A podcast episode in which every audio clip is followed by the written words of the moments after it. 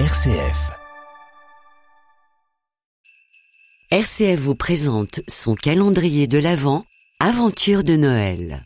Ouvrons la porte numéro 10.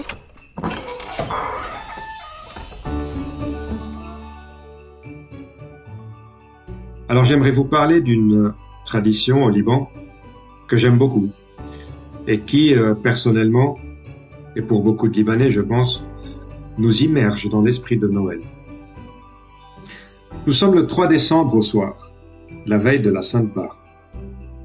Cette fête, c'est notre Halloween local en quelque sorte. Les pâtisseries sont prises d'assaut. On achète des atayev, une pâtisserie à base de noix et de sirop de sucre. Dans les maisons, on fait bouillir du blé, parfumé à l'eau de rose et à la fleur d'oranger, auquel on ajoute du sucre et des pistaches avant de servir. Ce blé est censé rappeler le champ de blé dans lequel Sainte-Barbe, martyr du IVe siècle, s'était réfugié pour échapper à son père païen, qui voulait la pour s'être converti au christianisme.